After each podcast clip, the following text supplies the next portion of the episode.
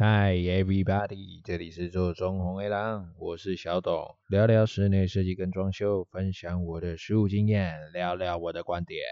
这里是厨房下集哦。那在我们分享厨房下集之前，要先来说一个关于装修现场的真实笑话。故事是油漆师傅跟业主的对话。故事一开始是业主家中他的那个装修已经到达油漆的阶段了，哦，就是我们师傅开始在油漆了。那油漆色号呢，大量 B 漆嘛。它就是有一部分是挑量产的色卡，那大家都知道，有装修过的都知道，这些量产色卡上的颜色呢，其实每个颜色都有它自己的名字，哦，常听到的百合白啦、玫瑰白啦、象牙白啦，哦，或是什么苹果绿啦之类的哦，除非你是挑电脑调色的才是编号，不然其实。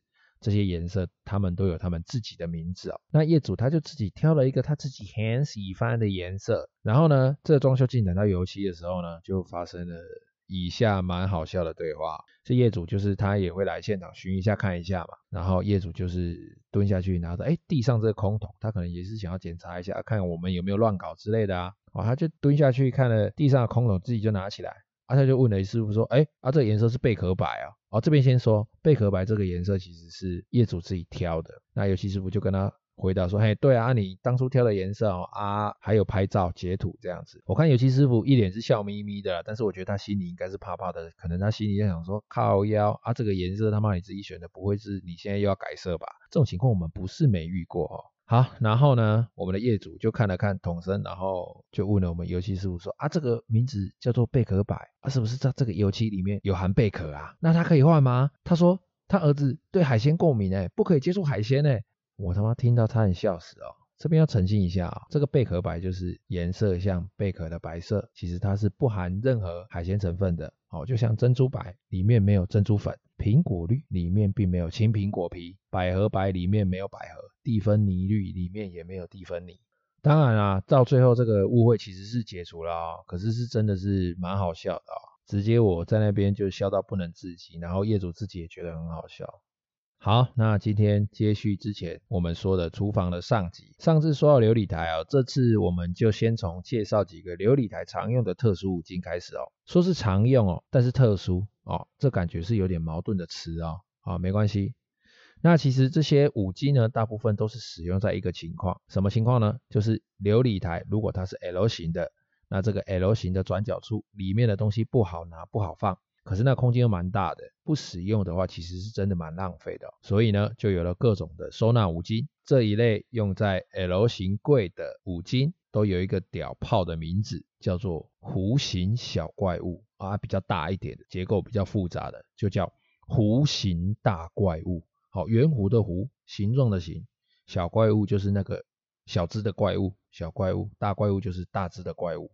好，有的叫悬弧小怪物啦。旋转的旋，圆弧的弧啊，呃，如果你想知道它长什么样子的话，你就直接在 Google 上面打弧形小怪物，或是弧形大怪物，或是悬弧小怪物、悬弧大怪物这样子。基本上哦，它们的原理就是两组收纳篮或收纳盒，哦，使用旋转或者是推拉的方式，让你可以使用到 L 型里面深入不好拿、不好放的那个空间。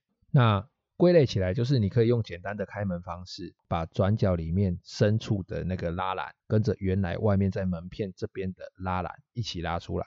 这种五金哦，其实它可以有效，而且是相对方便的使用转角内的空间哦。你不用人趴在那边，手在那边伸伸伸摸来摸去，结果还摸到蟑螂哦。另外啊，琉璃台的抽屉也是可以做很多文章的哈。抽屉主要分成两种，一种是铝抽哦，它是金属抽墙的抽屉。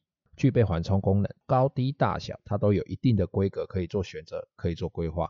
另外就是拉篮，拉篮就比较特殊哦，就是我们衣柜看到的那种德式拉篮，长得类似那个样子哦。那拉篮比较特别的地方在于，有专用于水槽下方的哈，那个拉篮中间会凹一个洞，闪过水槽排水孔的水槽用的拉篮哦。然后当然有一般的像长得像德斯拉兰的拉篮嘛。然后呢，也有专用于门片开启后独立在柜体内的拉篮。或者是侧拉式的拉篮，然后比较宽比较窄。以上这些东西哦，铝抽拉篮，再搭配碗盘架、酱料收纳架、刀具架、餐盘架、餐具架等等等等这些东西，它就可以组成一套完整的厨房流理台收纳。它可以为我们厨房流理台带来多变的收纳功能。那一样，你需要什么东西？你东西想怎么放，就是做功课，然后告诉你的设计师，规划讨论。好，OK，那我们下一个先来说说中岛。这边我自己先定义一下哦。中岛大家常常跟吧台混在一起讲，那这东西我们来定义一下它的差异哦。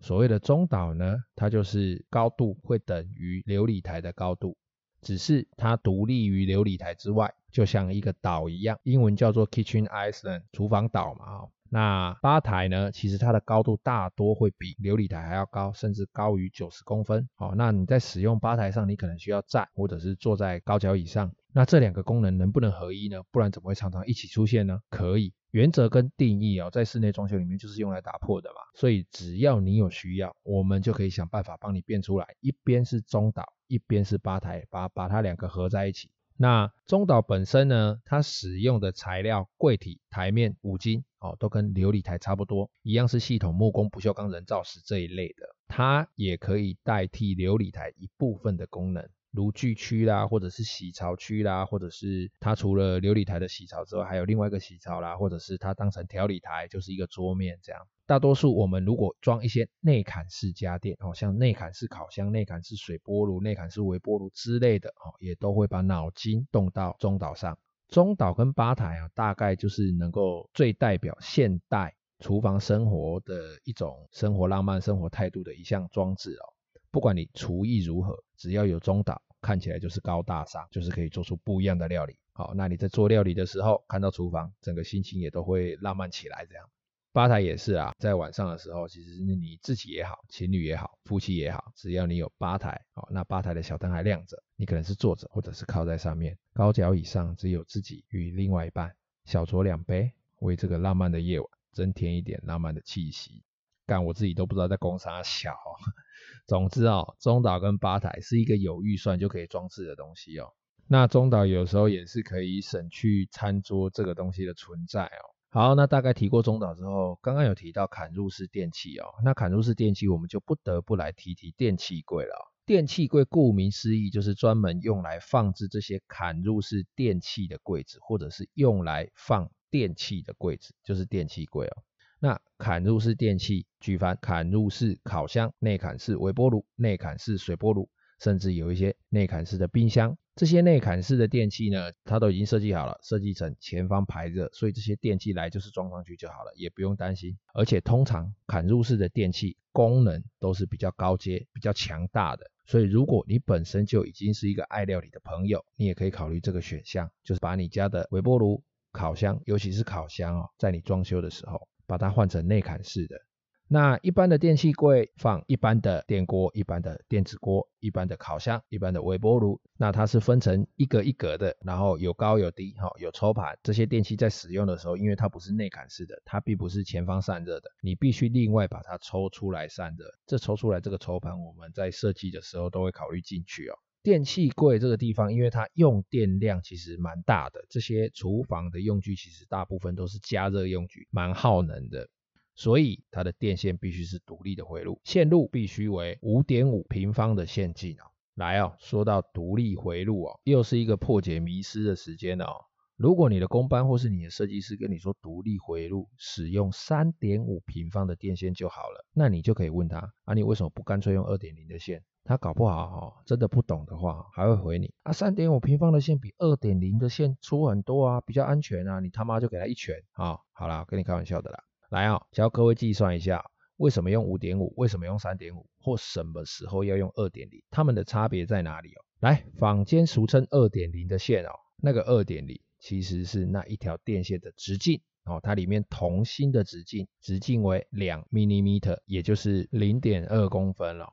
那三点五平方呢，都已经说它是平方了哦，它是 millimeter 平方，也就是说。它的截面积就是三点五 mm 平方，哦它是面积，所以它们两个单位是不一样的。那如果我们把它画成一样的单位的话，二点零的线要把它算截面积嘛，那它截面积就是圆面积嘛，就是派 r 平方。不知道的去 Google 一下圆面积怎么算哦。大约出来的这个答案是三点一四平方哦。二点零的线基本电流的法规，哦，耐受电流的法规是二十安培，二十 A 啊。那三点五平方的线呢，它耐受电流是二十一 A。哦，没错，它们就只差一安培哦，因为它们只差了零点四平方 mm 哦，零点四平方 mm，所以它们就只差一安培。好，我们的电器至少我们的那个无熔丝断路器，好，十五。然后跳二十哈，就是它们落差至少都有五安培的落差，没有再差这一安培的啊、哦。所以这个东西它最常发生在哪里呢？就是发生在电器柜，发生在厨房的独立回路哦。偷工减料的工班，偷工减料的设计师，他们会懒得拉五点五这么粗的线，因为那个线其实蛮粗，真的很难拉。然后呢，他就会弄个三点五平方的，然后在那边骗。那该怎么算？我这个五点五或是三点五这一条线，我是不是真的用五点五就够了呢？或者是说我这个回路我到底可以插多少电器呢？来，假设你的水电已经帮你插好线了，知道我这一条独立回路上面我的插座总共有几组了，那我这一组回路上它最大的负载是多少？它能够几安培？我的线要用多粗才够？现在教你怎么算了。使用的最大负载是多少？你要看你使用的电器。那你的电器上会有个名牌，这是规定一定要有的，所以你绝对找得到。它会有个瓦数，最大瓦数，消耗功率，它可能会写三百瓦，会有一个瓦，或者是写 W 八百 W 五百 W 三百五十 W 这样子。那如果你那一条回路是一百一十伏特的电，那你就是把那个 W 多少啊？比如说八百 W。除以一百一，或者是除以一百都可以。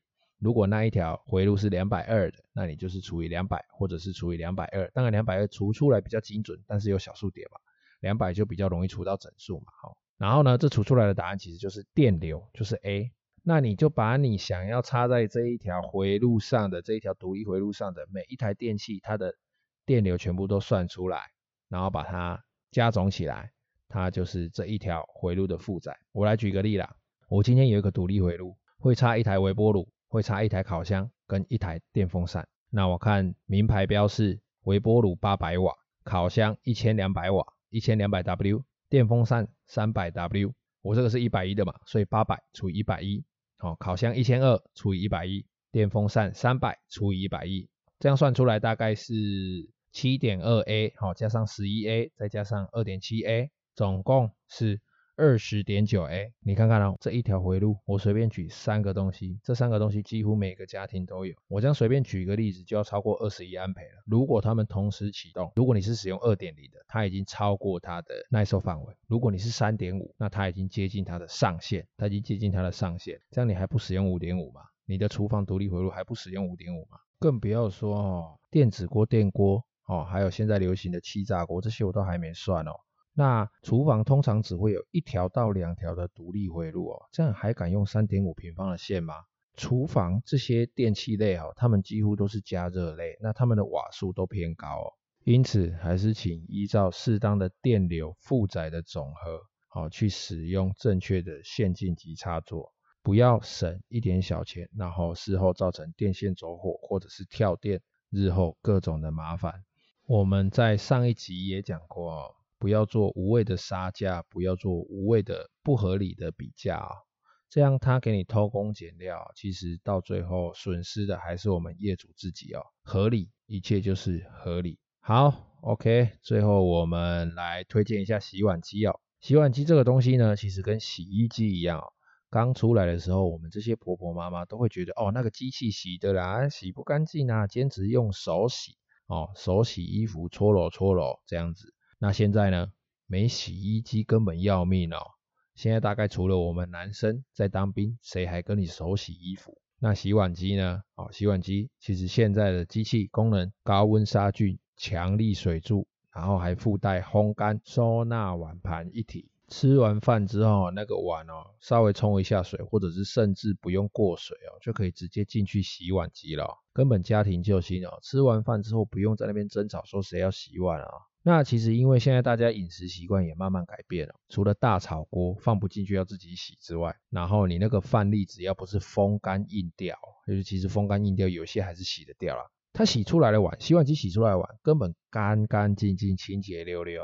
那大多数的这个落地式的洗碗机有门片也都可以搭配琉璃台做改变哦，不会突兀，然后有美感，真的认真建议啦。有预算有条件，然后真的是必挑的配备之一。那桌上洗碗机哦，我个人使用的经验就，嗯，洗碗机这个东西就是靠高压水、高温蒸汽来做清洁哦，太小太廉价的机型，其实我个人真的不建议哦。就会留下不好的印象哦，不是买了一台好用的洗碗机很贵哦，而是买错了一台不好用的洗碗机才是很贵哦，买错比买贵更吃力哦。好啦，关于厨房的部分哦，就先介绍到这边哦，后面有想到什么的会再补充哦，有任何问题也欢迎写信到我的 mail。那这集厨房就先介绍到这里喽，拜拜。